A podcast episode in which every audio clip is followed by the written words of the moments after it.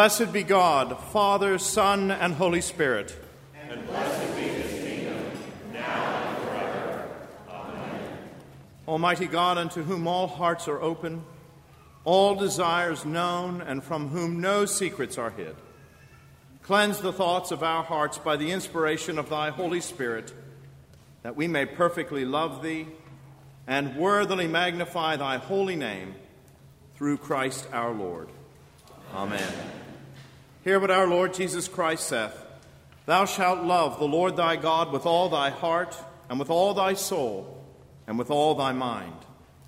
This is the first and great commandment, and the second is like unto it Thou shalt love thy neighbor as thyself. On these two commandments hang all the law and the prophets. Lord, have mercy upon us. Christ, have mercy upon us. Lord, have mercy upon us. The Lord be with you. With. Let us pray.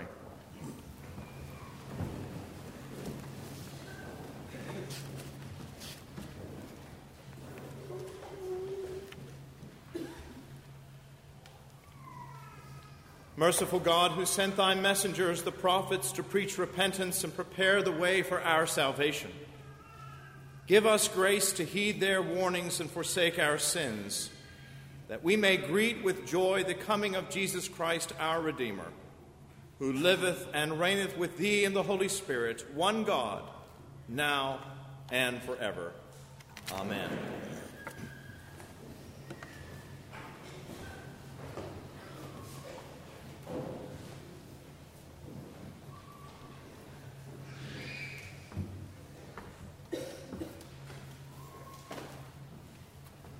A reading from the book of the prophet Malachi, chapter 2, beginning at the 17th verse. You have wearied the Lord with your words, but you say, How have we wearied him? By saying, Everyone who does evil is good in the sight of the Lord, and he delights in them. Or by asking, Where is the God of justice? Behold, I send my messenger, and he will prepare the way before me. And the Lord whom you seek will suddenly come to his temple. And the messenger of the covenant in whom you delight, behold, he is coming, says the Lord of hosts. But who can endure the day of his coming? And who can stand when he appears? For he is like a refiner's fire and like a fuller's soap. He will sit as a refiner and purifier of silver and he will purify the sons of Levi and refine them like gold and silver. And they will bring offerings in righteousness to the Lord.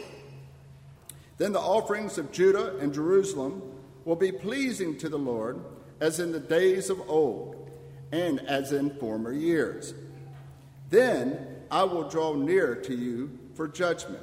I will be a swift witness against the sorcerers, against the adulterers against those who swear falsely, against those who oppress the hired worker in his wages, the widow and the fatherless, against those who thrust aside the sojourner and do not fear me, says the Lord of hosts. The word of the Lord.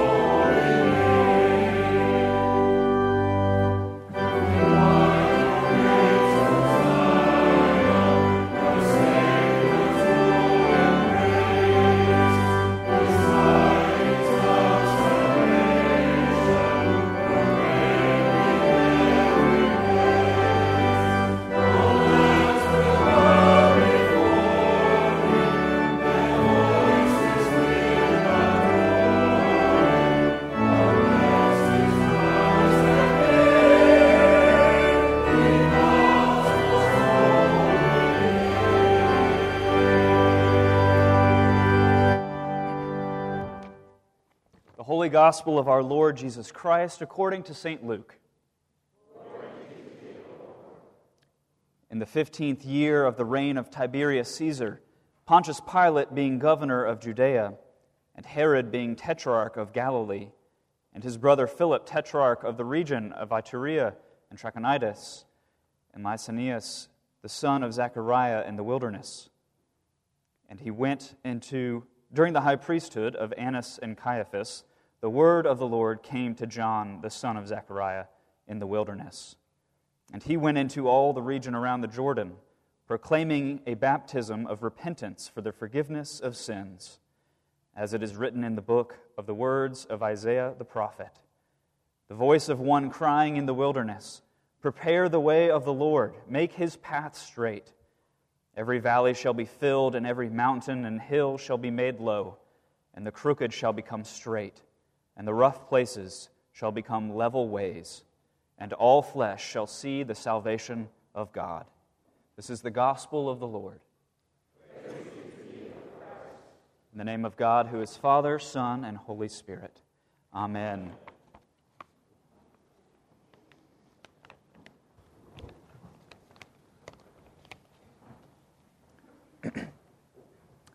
One of the finalists for the Oxford Dictionary's 2016 Word of the Year was the Nordic word hygge. It's a Danish word roughly meaning coziness, and it's gained a decent amount of popularity here in the United States and in Britain of late. A New York Times article uh, put it saying this Christmas is the most hygge time of the year.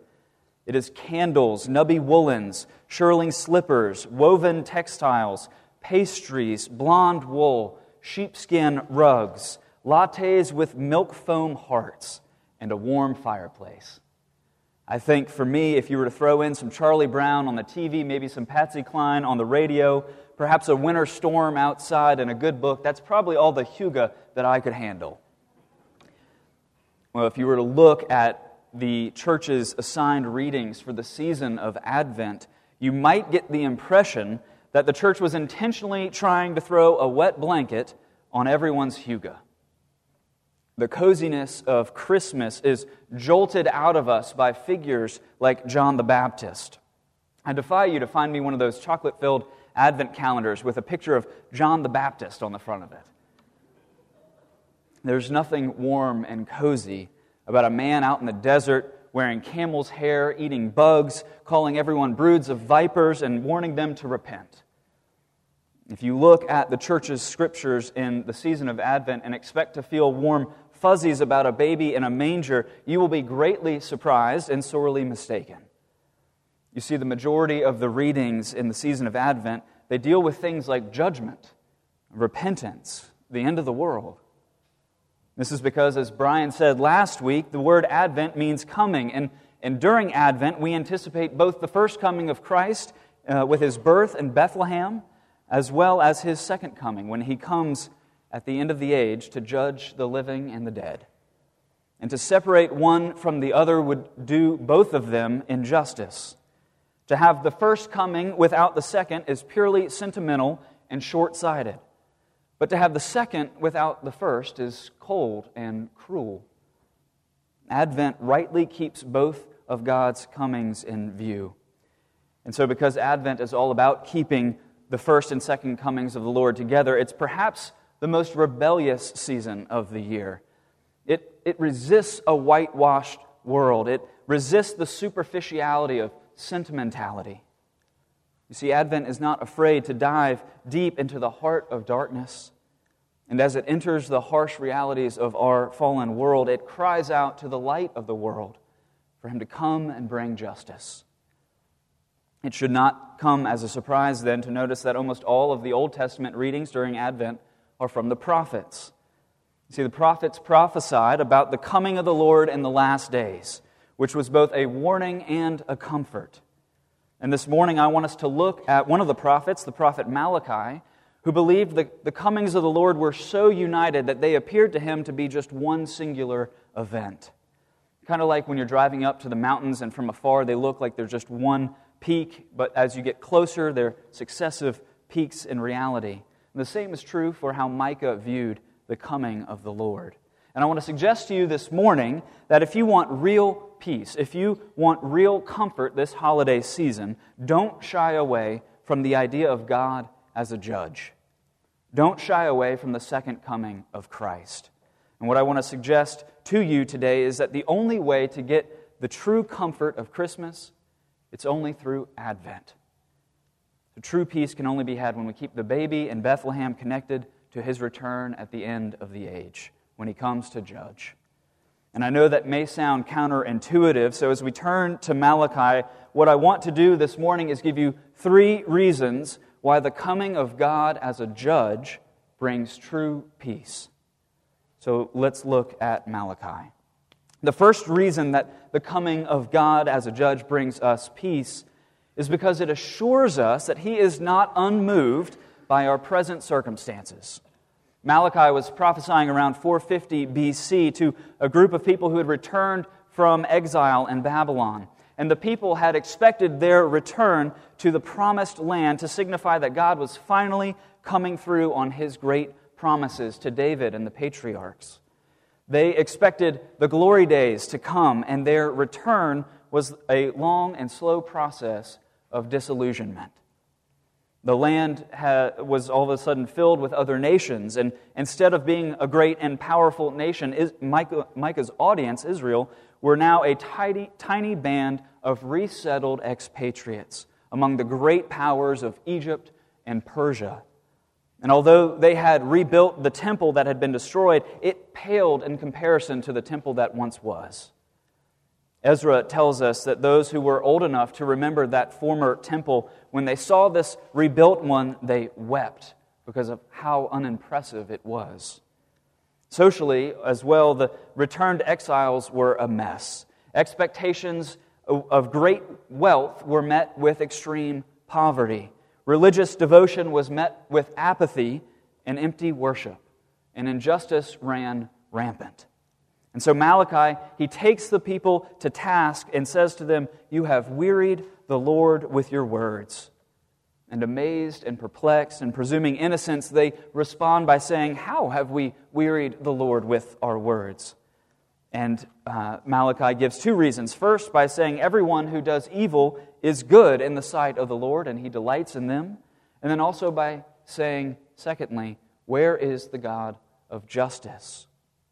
You see, these people were surveying all that was around them and their current circumstances, and they had become cynical.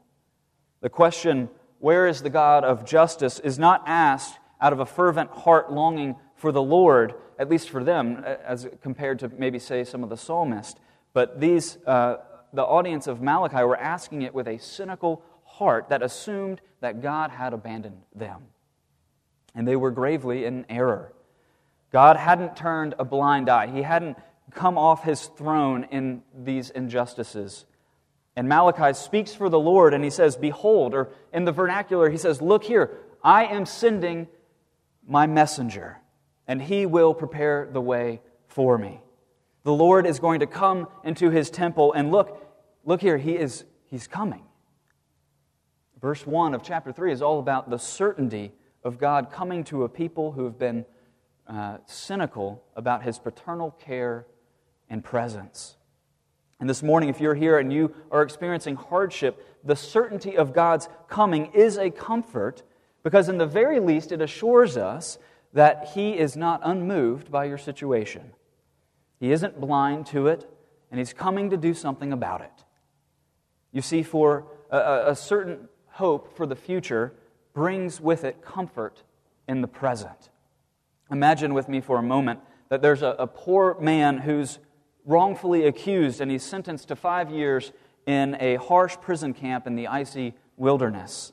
And as he's about to enter this prison, he receives a letter in the mail from his father, and it says, I've come upon a large sum of money, and I've deposited $100 million in your bank account. Now, what sort of difference might that news make in the day to day experience of that man who's falsely accused? Well, you'd expect that the harsh conditions of the prison would all of a sudden be uh, infinitely more bearable. There is still, yes, the daily hardship that he's going to face, but the news of what lies ahead is going to enable these conditions to be infinitely more manageable. But look, the, the comfort of that message is only as good as the certainty of it. Was his father trustworthy? If so, then he had an immense comfort that could buoy him despite his circumstances because he knew what was ahead. In a similar way, Malachi wanted to comfort his audience with the certain truth that God was not apathetic to injustice. He was hoping that the news of God was certainly that the news that God was certainly coming would break through their cynical hearts. My friends, when you look at the hardships and injustices in your own life, are you cynical about God's care or concern? Then listen and hear Malachi's words and know that the Lord cares and doesn't turn a blind eye. He surely is coming. And we today have an even more sure hope than the people of Malachi's day. That's because the Lord has already begun to fulfill his promise in the coming of Jesus Christ. So don't be skeptical about the Lord's apparent absence. Listen to the Apostle Peter's words to those who wonder where God is. He says, Scoffers will come in the last days, and they will say, Where is the promise of the Lord's coming? But do not overlook this one fact, beloved, that with the Lord, one day is as a thousand years, and a thousand years as one day. But the Lord is not slow to fulfill his promise, but is patient towards you, not wishing that any should perish, but all should reach repentance. The coming of God as a judge brings us peace because it assures us that he actually cares when we experience injustice. But secondly, the coming of God as a judge brings peace because it removes our right to retaliation. The certainty of God coming as a judge is a comfort to those who have experienced injustice, but it also stops every single one of us dead in our tracks. Malachi's audience longed for justice to be served, but they get more than they bargained for. Verse 2 says, Who can endure the day of his coming? Who can stand when he appears? See, God judges with no uh, partiality. He has a perfect justice, and the standard of his judgment is his absolute righteousness and holiness. And so the prophet is right when he says, On the day when the Lord comes, who can endure it? Not a single one of us can stand before God's bar of justice. And that cuts each one of us to the quick. The line between good and evil, it runs through the heart of every single one of us. And what that means is that compared to God's holiness, each one of us actually has far more in common with the worst human beings in history than we do with God. Let that sink in. And if you're wondering, well, how, how does this bring us peace? Here's how it brings peace. Many people think religion only causes division in the world. Just think of that song, Imagine, by John Lennon. They say human history and how has brought so much violence, and that's been done in the name of religion. And if we really want peace, what we need to do is get rid of religion altogether. What we need to do, especially, is get rid of the idea of a God of, just, of judgment. And Yale theologian Miroslav Volf has tried to show that, in fact, the exact opposite is the case. He says that the lack of a belief of a God of judgment, secretly, it nourishes violence.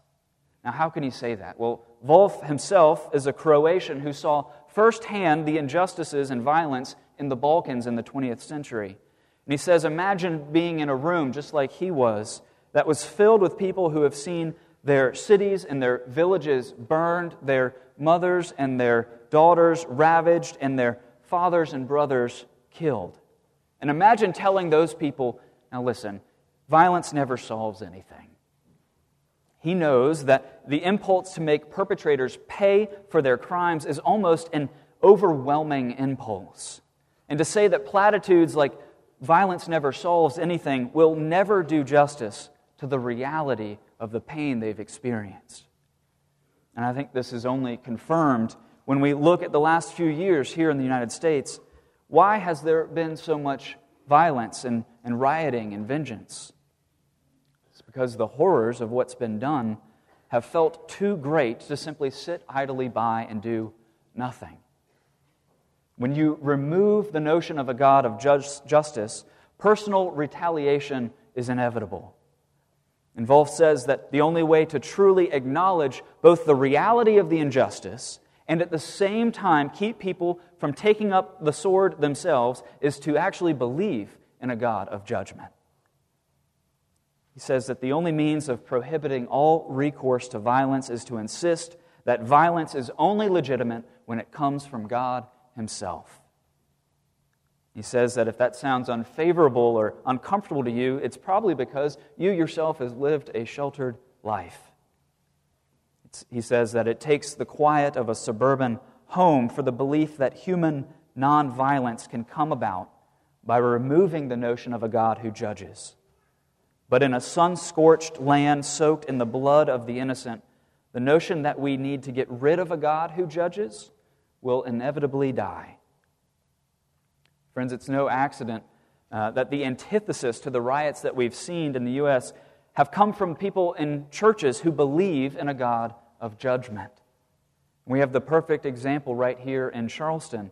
Families of those who loved, uh, lost their loved ones at Mother Emanuel they forgave their enemy and they refused to retaliate, not because they denied the God of judgment, but precisely because they believed in a God of perfect justice. If you were unable to make the Wednesday men's lunch this past week, where Chris Singleton, who was one of the sons of the victims, he spoke on this very subject, and I would commend that talk. You can find it on our website. So, the coming of God as a judge brings us peace uh, because, first, it assures us that He cares for us. Second, it brings peace because it removes our right to retaliation. And finally, it brings peace because it shows us the depth of God's love. And I know that sounds almost absurd. How can the idea of a God who judges reveal his love?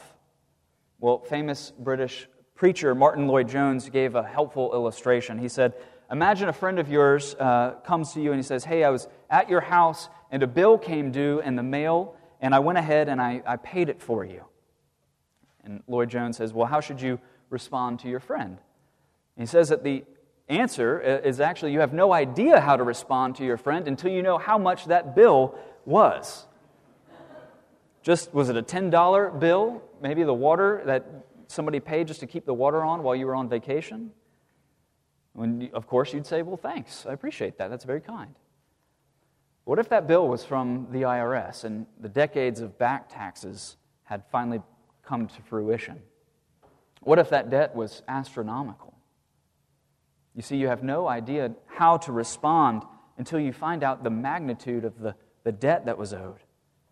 You won't know whether to simply shake the person's hand or to fall down before them with tears in your eyes and kiss their feet. My friends, do you know what was happening at the cross? Do you, do you know where we see God's love most clearly? It's actually where we see God's judgment fully displayed as well. It's at the cross where Jesus wasn't just experiencing physical or emotional pain, he was experiencing the cosmic weight of God's judgment on sin. He was experiencing the infinite debt that we owed to a holy God.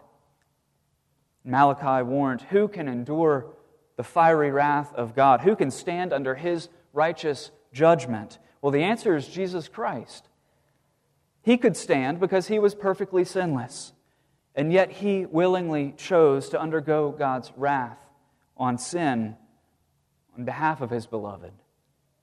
And at the cross, Jesus underwent the refiner's fire, and he was utterly consumed. You never know how much someone loves you until you know the cost of their sacrifice. And the cross shows us that God's love cost him his own life. And ironically, by getting rid of the idea of judgment, people try to make God more loving and they actually make him less loving. The cross shows us how both judgment and love go hand in hand. So, what does this mean for us today? It means that the fire of God's judgment will not consume those who are united to Jesus by faith. Instead, his flames are simply a means of purification and restoration. Verses 3 through 4 tell us that God will come like a refiner of precious metals and cleanse and restore his people. The story goes that there was a group of women studying this very passage, and when they got to this part about the refining of silver, one of the ladies asked, Well, what, what all is involved in this process of refinement? So one of them went to a silversmith to find out more, and she watched the silversmith light the fires and, and put the impure sil- silver in a vessel and put that vessel over the top of the fire. And the silversmith told her that it was important that the silver be right over the hottest part of the flame. And as she watched that silver right there over the fire, she asked, Well, do you have to stay this entire time, or can you go away and, and come back? He said, Oh, no, no, no, I have to stay right here. It's essential that I stay right here because if I go one minute too long, the silver will be ruined. So she replied naturally, Well, how do you know when the process is complete? How do you know when the silver is perfectly purified? And he said to her, When I can see my image in it. That's what the fires of God's judgment do for his people. They purify his people so that he can see his image perfectly displayed in them. Because of Jesus Christ, the fires of the refiner will purify and not consume. The words of that great hymn put it so well. When through fiery trials thy pathways shall lie, my grace all sufficient shall be thy supply.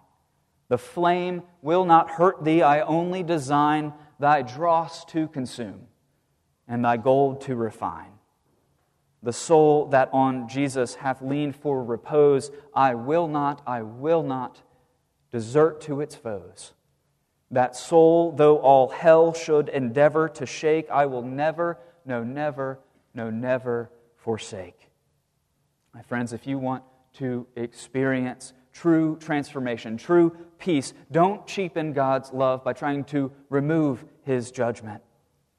Remember that he first came to undergo the judgment that you and I deserved, proving the depths of his love. And for those who lean on Christ, the fires of God's judgment are purely cleansing and restorative, and you can rest assured knowing that he will indeed preserve you to the very end in perfect peace. Would you pray with me? Almighty God, we praise you for the depths of your love and giving yourself for us to spare us from the judgment that we deserved. Would you fill our hearts this day with your love? Through your refining fire, make us to image you more and more, that we would be your agents of true peace on the earth as we await that great glad day of your Son's coming, where he will right every wrong, and wipe away every tear. Indeed, we say, Come soon, Lord Jesus. Amen.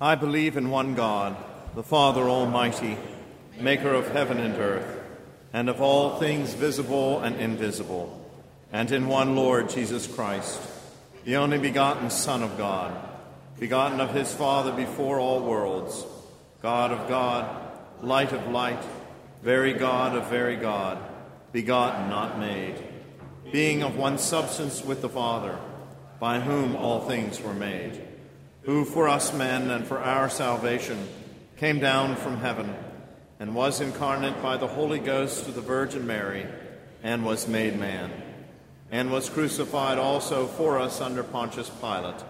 He suffered and was buried, and the third day he rose again, according to the Scriptures, and ascended into heaven, and sitteth on the right hand of the Father. And he shall come again with glory to judge both the quick and the dead whose kingdom shall have no end. And I believe in the Holy Ghost, the Lord and giver of life, who proceedeth from the Father and the Son, who with the Father and the Son together is worshipped and glorified, who spake by the prophets. And I believe one holy, Catholic, and Apostolic Church. I acknowledge one baptism for the remission of sins, and I look for the resurrection of the dead and the life of the world to come. Amen. Let us pray for the whole state of Christ Church and the world.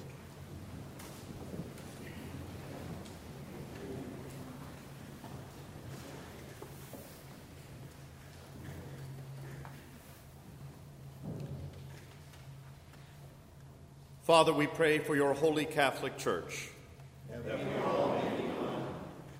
Grant that every member of the church may truly and humbly serve you. We ask your blessing, O Lord, on our world missions for Susie McCall and Lamb, for the medical missions in Honduras, for ministry to victims of genocide and AIDS in Rwanda, for water mission and the Global Water Center for the persecuted church, and for St. John the Baptist, our sister church, and the schools in Haiti. We pray also for our home missions Star Gospel Mission, Neighbors Together, the Low Country Pregnancy Center, and St. John's Chapel. We pray for all bishops, priests, and deacons.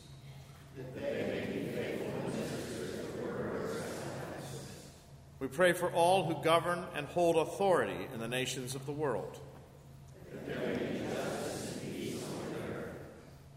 Give us grace to do your will in all that we undertake.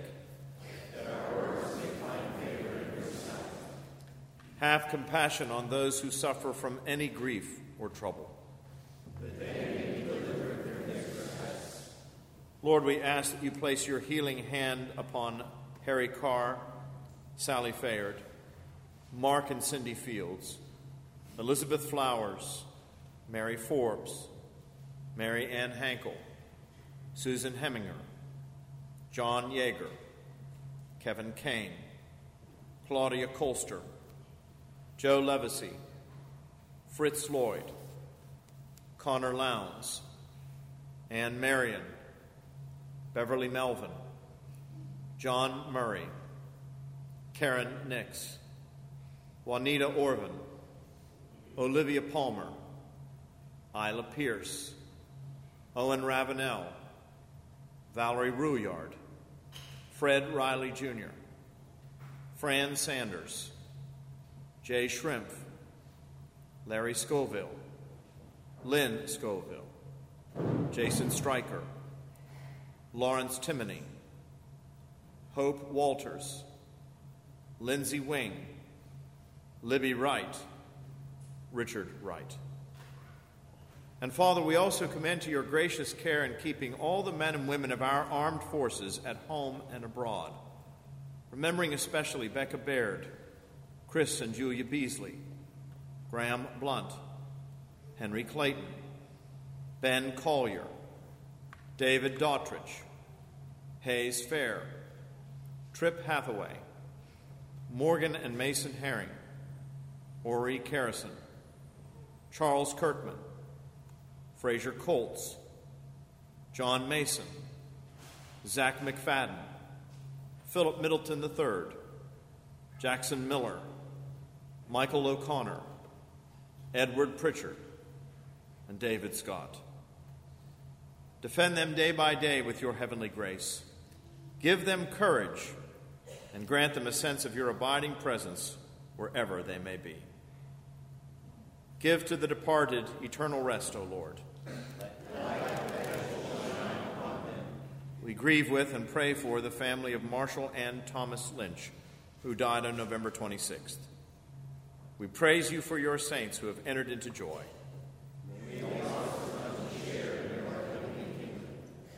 Almighty God, to whom our needs are known before we ask, Help us to ask only what accords with your will, and those good things which we dare not or in our blindness cannot ask. Grant us for the sake of your Son, Jesus Christ our Lord. Amen. And now let us humbly confess our sins unto Almighty God.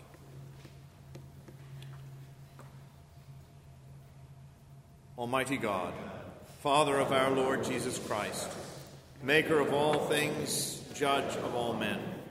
We acknowledge and bewail our manifold sins and wickedness, which we from time to time most grievously have committed, by thought, word, and deed, against thy divine majesty, provoking most justly thy wrath and indignation against us. We do earnestly repent and are heartily sorry for these our misdoings.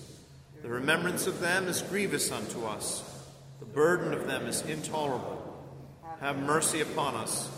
Have mercy upon us, most merciful Father.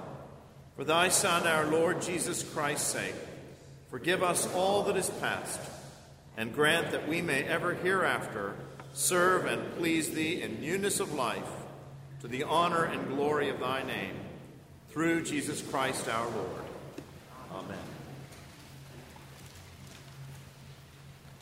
Almighty God, our Heavenly Father, who of his great mercy hath promised forgiveness of sins to all those who with hearty repentance and true faith turn unto him, have mercy upon you, pardon and deliver you from all your sins, confirm and strengthen you in all goodness, and bring you to everlasting life through Jesus Christ our Lord. Amen. Hear the word of God to all who truly turn to him. Come unto me, all ye that travail and are heavy laden, and I will refresh you. God so loved the world that he gave his only begotten Son, to the end that all that believe in him should not perish, but have everlasting life. This is a true saying, and worthy of all men to be received, that Christ Jesus came into the world to save sinners. If any man sin, we have an advocate with the Father, Jesus Christ the righteous. And he is the perfect offering for our sins, and not for ours only, but for the sins of the whole world. The peace of the Lord be always with you.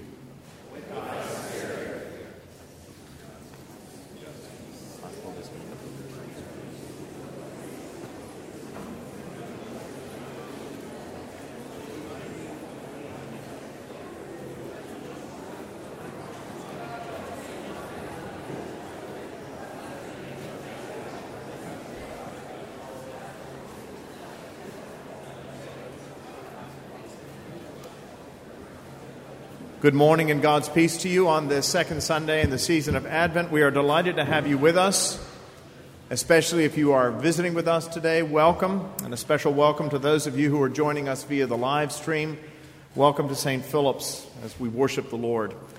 Uh, the announcements can be found in the back of your bulletin. Uh, this, of course, is a very busy time in most people's lives, and it's a very busy time in the life of the congregation as well. Lots going on in the month of December. This is a season of anticipation, of preparation, and that is exactly what we are doing. There are a number of things I want to bring to your attention. First of all, this Friday, December the 10th, beginning at 9 a.m., will be the greening of the church. Those of you who are longtime members of St. Philip's know that this church is absolutely transformed into something even more glorious, if you can imagine that, than what it already is in anticipation of the service of lessons and carols and Christmas. What some of you may not recognize is that, that does not happen by magic elves that just appear. It takes a great deal of effort to get the church adorned for Christmas. And that takes place this Friday. So we could use some help. Uh, we need men and women who are willing to come out and assist in adorning the church. It's a wonderful time of fellowship. There's great food, there's drink. It's just a wonderful time to get together. But it is also a day of work, and it is a labor of love. So if you can help us, please come out this Friday. It would be greatly appreciated as we adorn the church in anticipation of the next announcement, which is our service of lessons and carols, which will be at the later service next week. That, of course, is one of the most popular services in the life of the congregation. That's going to be taking place next Sunday. So we will have an early service. Uh, Alan Runyan is going to be with us again to continue his presentation on the star out of Jacob, and then we will have the glorious service of lessons and carols. So we invite you to come and participate in all of those things. That will be followed by the Wassail Bowl, a time of fellowship and just a, an opportunity for us to get together. So all of that is taking place over the course of the next week. As many of you know, we have been engaged in a long, drawn out legal battle for our property. And while I don't like to bring this up on the Lord's Day, this is something that is coming to a close. Um, this Wednesday, our legal team will appear to make oral arguments before the South Carolina Supreme Court. Many people, I think, have been of the mind that this is just going to go on and on forever. Uh, but that is not going to be the case. This is probably the last time that we will go before the South Carolina Supreme Court.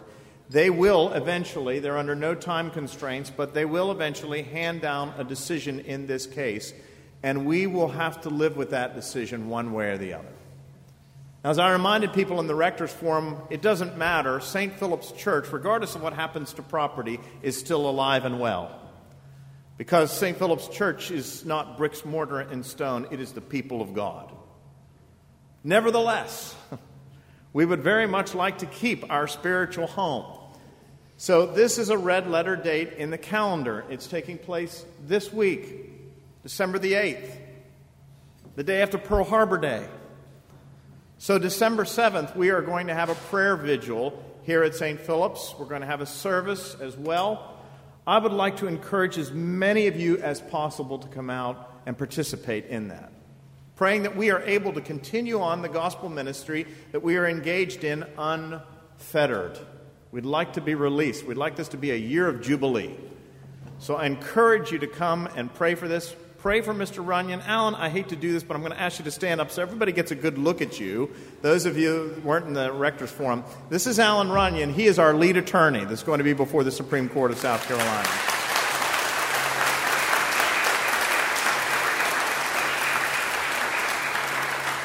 And so, Alan, I'm going to ask you to come up here and I'm going to have the clergy come forward. We're just going to have a prayer over you as you get ready to head uh, into this court case. But just ask you all to pray about this. We don't talk about it here because we have more important things to talk about, and that is the gospel. But nevertheless, what we're fighting for here is the opportunity, religious freedom, to continue on the work that God has given us to do. So, Mr. Runyan, if you would come up here and the clergy would gather around, and we're just going to lay hands on you and ask God's blessing on you as you plead our case and our cause. Where is the God of justice? was the question in today's lesson. Well, we pray that he's going to be in Columbia, South Carolina on December the 8th. Heavenly Father, we give you thanks and praise for Alan Runyan and our entire legal team. We thank you that you have raised them up to be our Gideon. And we pray, Father, that you would just give him readiness of thought and word, that he might plead our case before the justices of the Supreme Court. And we pray that in your mercy, you would soften their minds and their hearts that they might be receptive to his plea. Lord, we just pray that you would surround him and his wife Beth and their entire family with a hedge of protection. Keep them safe because we know that we are not just struggling against flesh and blood. So, Lord, we pray your mercy upon him. But above all, Lord, win or lose, what we pray is that Jesus Christ might be lifted up, that he might draw all men to himself. For it's in his mighty name we pray. Amen. Amen. Thank you. If you are visiting with us today at St. Philip's, we are delighted to have you with us. Just a reminder that this is the Lord's table. This is not St. Philip's table.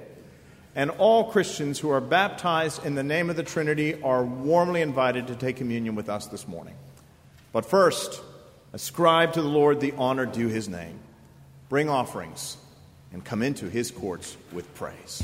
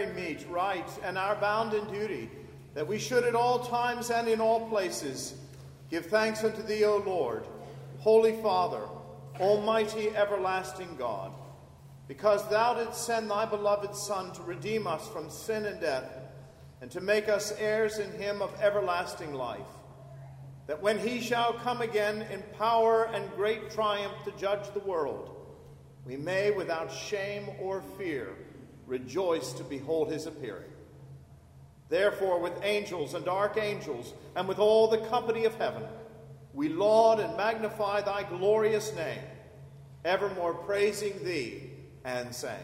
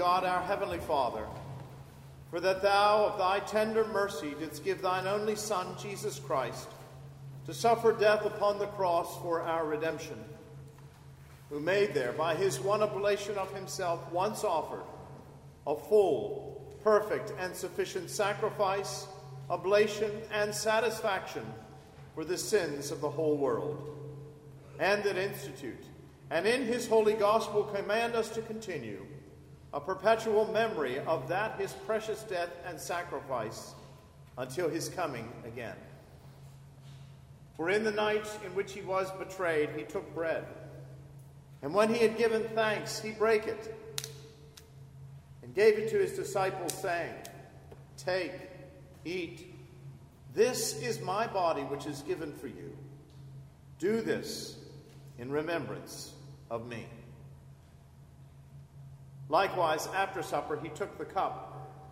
And when he had given thanks, he gave it to them, saying, Drink ye all of this. For this is my blood of the New Testament, which is shed for you and for many for the remission of sins. Do this as oft as ye shall drink it, in remembrance of me. Wherefore, O Lord and Heavenly Father, according to the institution of thy dearly beloved Son, our Savior Jesus Christ. We, thy humble servants, do celebrate and make here before thy divine majesty with these thy holy gifts which we now offer unto thee. The memorial thy Son hath commanded us to make, having in remembrance his blessed passion and precious death, his mighty resurrection and glorious ascension, rendering unto thee most hearty thanks for the innumerable benefits procured unto us by the same. And we most humbly beseech thee, O merciful Father, to hear us, and of thy almighty goodness, vouchsafe to bless and sanctify with thy word and Holy Spirit these thy gifts and creatures of bread and wine, that we, receiving them according to thy Son, our Savior Jesus Christ's holy institution, in remembrance of his death and passion, may be partakers of his most blessed body and blood. And we earnestly desire thy fatherly goodness, mercifully to accept this, our sacrifice of praise and thanksgiving. Most humbly beseeching thee to grant that, by the merits and death of thy Son, Jesus Christ, and through faith in his blood, we and all thy whole church may obtain remission of our sins and all other benefits of his passion. And here we offer and present unto thee, O Lord, ourselves, our souls and bodies, to be a reasonable, holy, and living sacrifice unto thee.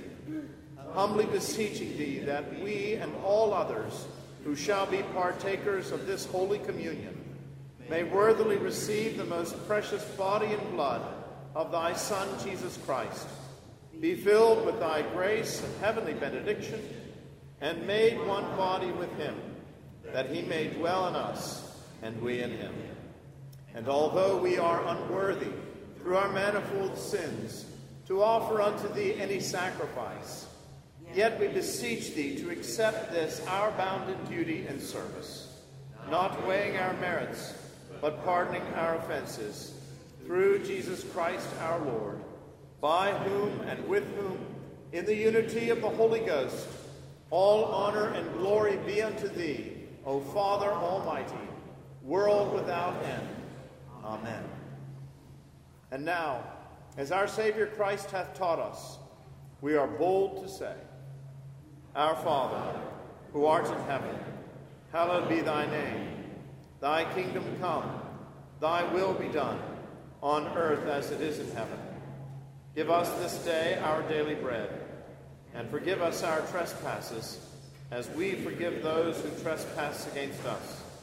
And lead us not into temptation, but deliver us from evil. For thine is the kingdom, and the power, and the glory, forever and ever. Amen.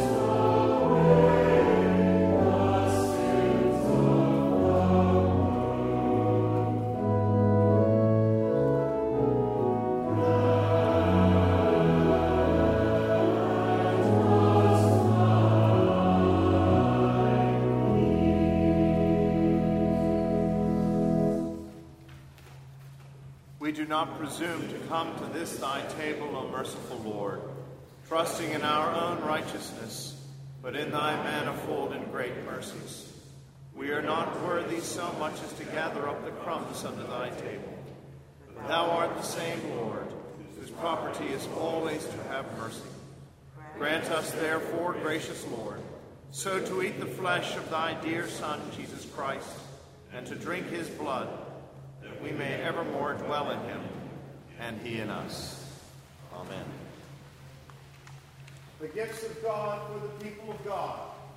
Take them in remembrance that Christ Jesus died for you, and feed on him in your hearts by faith with thanksgiving.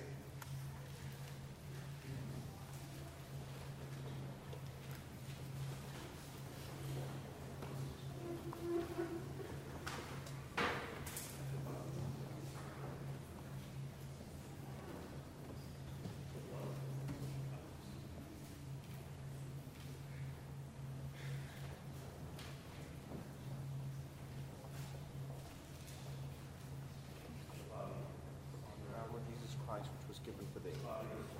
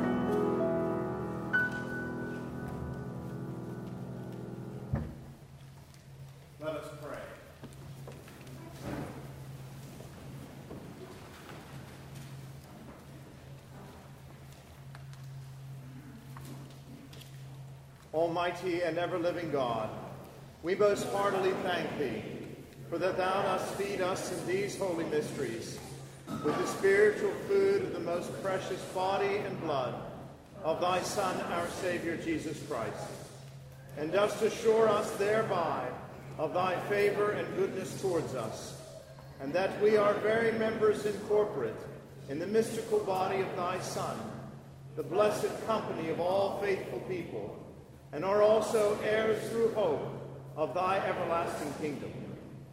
We humbly beseech thee, O Heavenly Father, so to assist us with thy grace, that we may continue in that holy fellowship and do all such good works as thou hast prepared for us to walk in, through Jesus Christ our Lord, to whom with thee and the Holy Ghost be all honor and glory, world without end.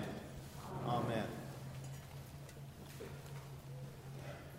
And now may the peace of God, which passeth all understanding, keep your hearts and your minds in the knowledge and love of God, and of his Son, Jesus Christ our Lord. And the blessing of God Almighty, the Father, the Son, and the Holy Ghost be upon you this day, and remain with you always. Amen.